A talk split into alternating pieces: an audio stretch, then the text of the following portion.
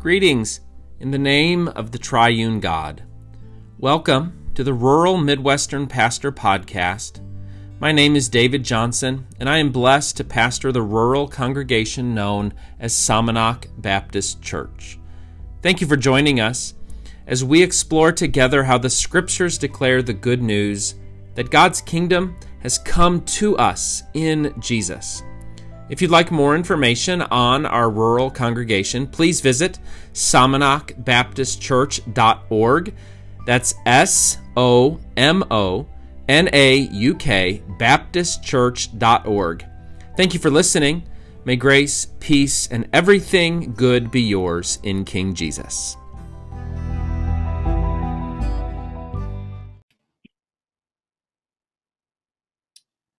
Greetings. Welcome to the S B C Daily Word for Thursday, June tenth. We're going to be in Ecclesiastes four, seven through sixteen. So find a copy of God's Word. If you're not watching this live, you can pause this either on YouTube or on Facebook Live. Again, if you're not watching it live. Um, and I want you to see some things in this section of Ecclesiastes. Aside from the poem in chapter three, of a time for this, a time for this, a time for this, a time for this. We're going to see one of the more familiar passages that perhaps you've heard some teaching on in Ecclesiastes. Again, the angle that we're looking at Ecclesiastes through has to do with this idea. The church during the exile, and or the, the people of Israel rather, during the exile and after the exile, collected texts, okay? And one of those collections are the wisdom writings of different teachers from Israel's history, but especially Solomon. And Solomon is known in the tradition of Israel as one of the wisest humans to have ever lived. So there's a lot of wisdom literature attributed to him. And what a lot of scholars think, and I think there's something to this, is that Israel as a community, led by one of its teachers, took these teachings and organized them, recorded them, shaped them into what we know as the book of Ecclesiastes. Some of the language in Ecclesiastes comes more from the sixth century rather than specifically from the time of Solomon. So again, this isn't something we can be adamant about, but when you look at the issues that Ecclesiastes addresses, it seems to be more connected to the time of potential prosperity after the exile. As they get back to normal, as they get back to being able to build an economy, as they get back to life that looks a little bit after exile more normal. Now, one of the reasons that's a helpful angle, and this is oftentimes the interpretation that pastors go with. What's the interpretation that preaches best? Well, we're beginning, especially this coming Friday, as we enter into phase five of the Restore Illinois Plan, we're beginning to really start to see what post-pandemic life is going to be like. And as we move in from this time of scarcity to potentially a time of prosperity, I think Ecclesiastes is wise, because during the pandemic, we kind of had this year almost of exile. A lot of the things that we're used to were taken away from us, and we experienced a lot of loss. And now we're starting to get things back, and we need to be wise. We need to not forget the lessons that we learned. As stuff gets back to normal, I'm starting to think, oh, there's going to be aspects of pandemic life that I'm going to miss, okay?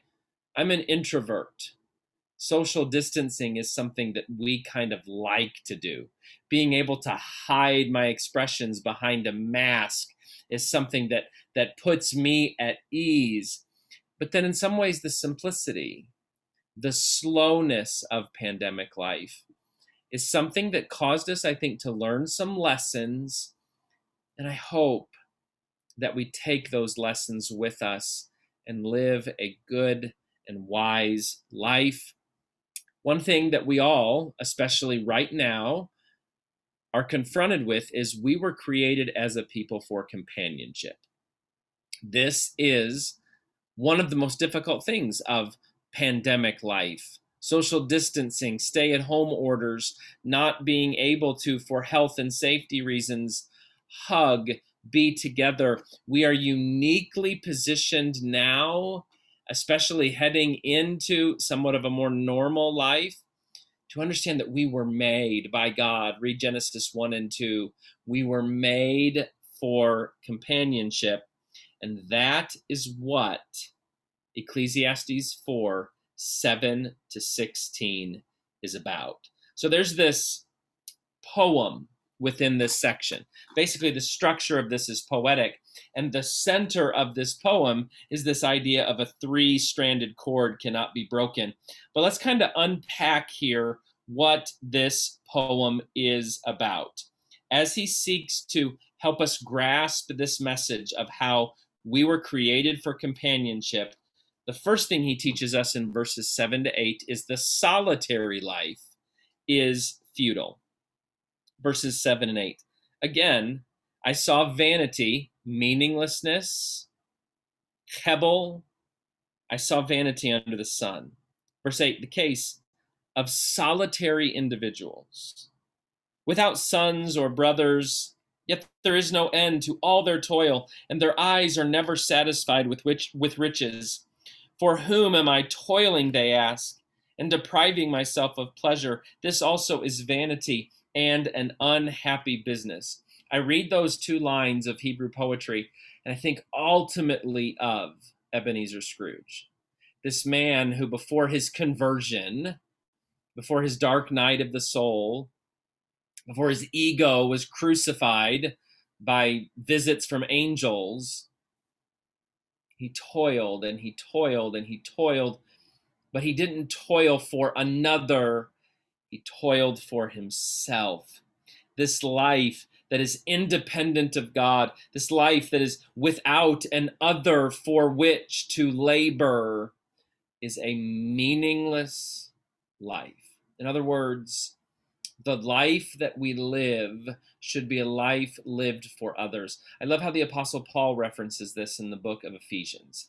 He says, let those who steal, steal no more. Instead, and this is a loose paraphrase, let him get a job, and then he gives us the answer for the job. The answer for the job is not, let him who stole steal no more. Instead, let him get a job so he can stop stealing and meet his own needs.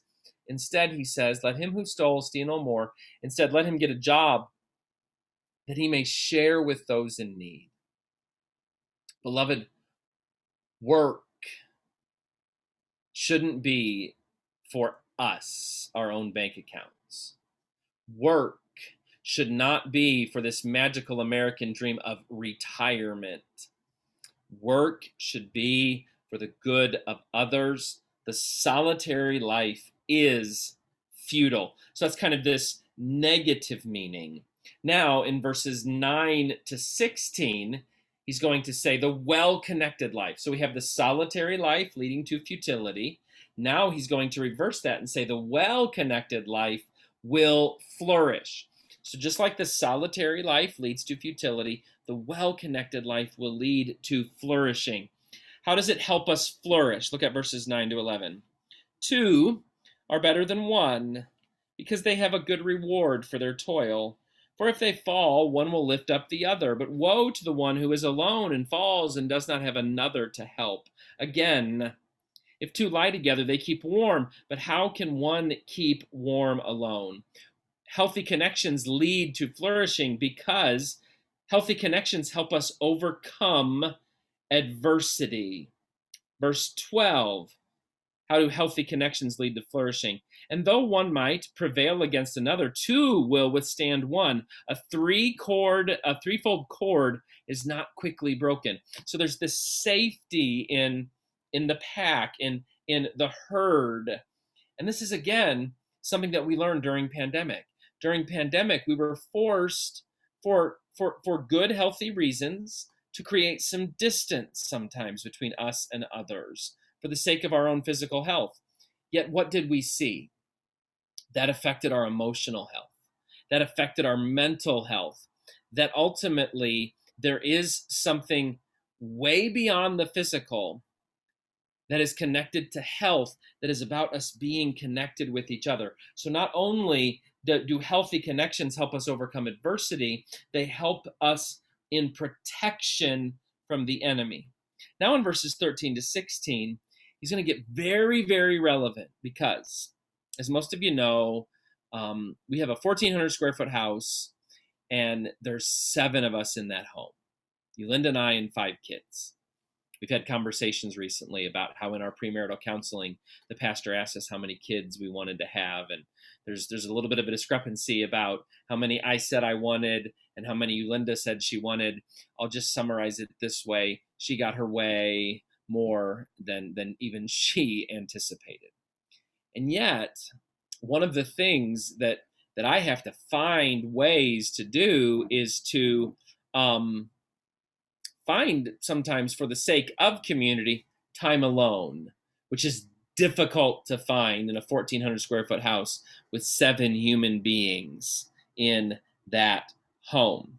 Well, verses thirteen to sixteen start to talk about how healthy connections can be something that can be difficult, but difficult in a way that are for our good.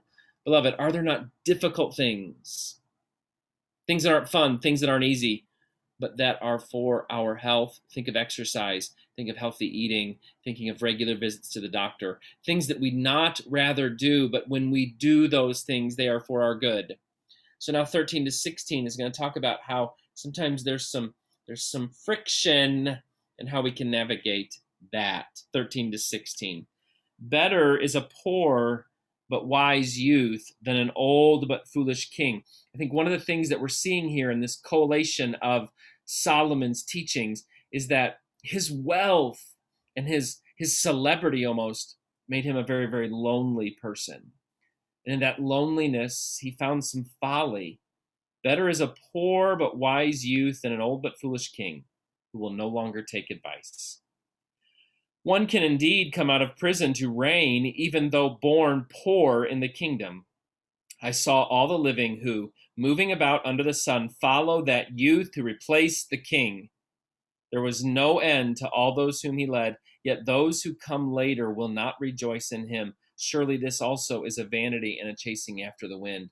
Possibly a reference here to Saul and David and then Solomon, and how even in those good times, there was foolishness that kept from people not receiving from prophets in our lives the good and wise counsel. So healthy connections keep us wise and keep us humble.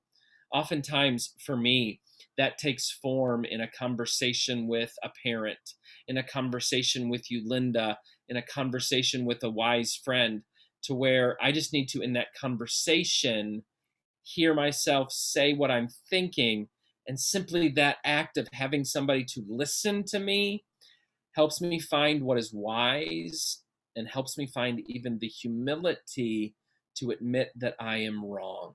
Beloved, humility and wisdom are things the Bible says never come to us without healthy connections. There's a lot that we could see in this poem. Those are the things that I'd like us to see. Now, just two ways that I think we can hear from Jesus from this poem. Jesus is greater than Solomon. Jesus is greater than the teacher and the community who compiled these writings for our purposes. So how does Jesus help us live what this poem presents to us? First, accept the church. Maybe a better verb is receive the church as the grace of God for all he calls his own. In other words, this connected life versus solitary life. In our culture, we're going to immediately probably go to nuclear family. I've talked to you about my wife and kids and our home, or conversations with parents. Oftentimes, that's where we immediately go. But as Jesus tells us in Mark three, who is his mother, sister, brothers? Those who gather around him for the purpose of doing God's will. Ultimately, for God's people, the church is this sphere where we can have healthy connections, healthy relationships that will lead to flourishing, because those church family of God relationships help us overcome adversity, offer protection from the enemy, and help keep us wise and humble. Accept the church, receive the church as the grace of God for all he calls us his own. One of the only times Jesus in the Gospels mentions the word church is in Matthew sixteen and eighteen. These are two places where Jesus gives extended um, teachings for us about the church. And do you know what led to Jesus bringing up the church? Peter is the first human in, well, first one of Jesus' disciples to confess Jesus' true identity. Jesus calls the disciples to himself and says, who, who do people say that I am? And they give him all these options. Then he says, who do you say that I am? And Peter says, you are Christ, the Son of the living God. And Jesus says, flesh and blood has not revealed this to you, Simon, but God has revealed this to you. And then immediately after confessing Jesus for who he is, Jesus now connects Peter to the church. He says, you are Peter, you are rock, and upon this rock I will build my church, in the gates of hell, the adversary of all adversaries, will not prevail against the church.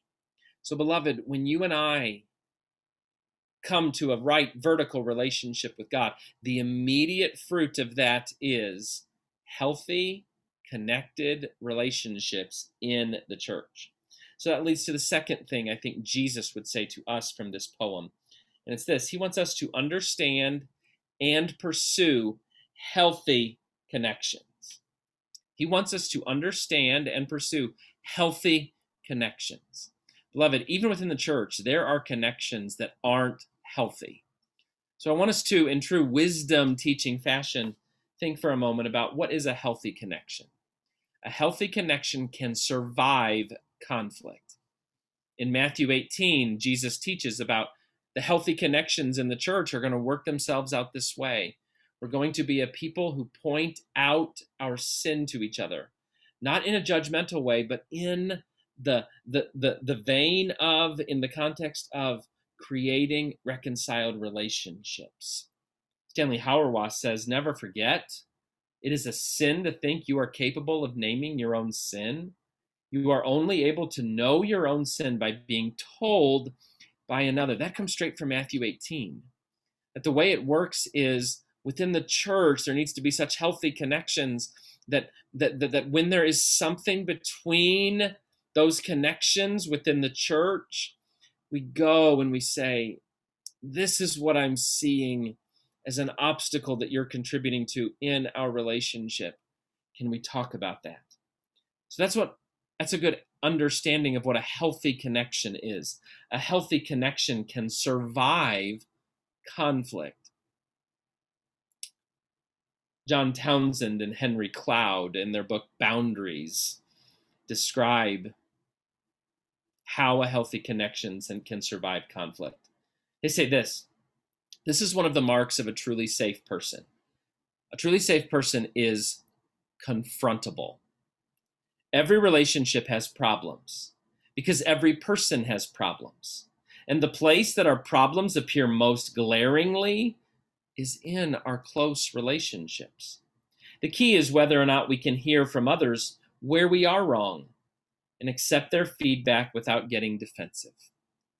Time and again, the Bible says that someone who listens to feedback from others is wise. Did you hear that? Time and again, the Bible says that the person who listens to feedback from others is wise, but someone who does not is a fool. God uses people not only to nurture us, but also to open our eyes to sins, selfishness, and denial in us. Love also means saying, I hold this against you, as Jesus did when he confronted the churches. Three times in Revelation In Revelation two, Jesus comes to a church and says, I have this against you. The one who knows us best loves us most. And one of the ways he loves us is by saying, This is coming between us. So he names it. Being confronted on character issues isn't pleasant. It hurts our ego. It humbles us, but it doesn't harm us. Loving confrontations protect us from blindness and self-destructiveness. Safe relationships are centered and grounded in forgiveness. When you have a friend with the ability to forgive you for hurting her and letting her down, something deeply spiritual occurs in the transaction between you two. You actually experience a glimpse of the deepest nature of God himself. People who forgive can and should also be people who confront. What is not confessed can't be forgiven. God himself confronts our sins and shows us how we wound him. I have been hurt by their adulterous hearts, which turned away from me, and by their eyes, which played the harlot after their idols. Ezekiel six nine.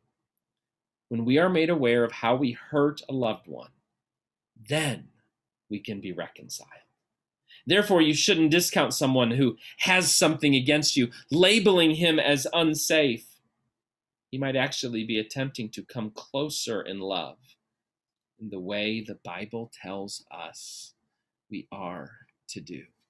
Beloved, one of the ways that healthy connections lead to flourishing is healthy connections can look at painful situations, can look at hurt, and offer them truth and offer them forgiveness.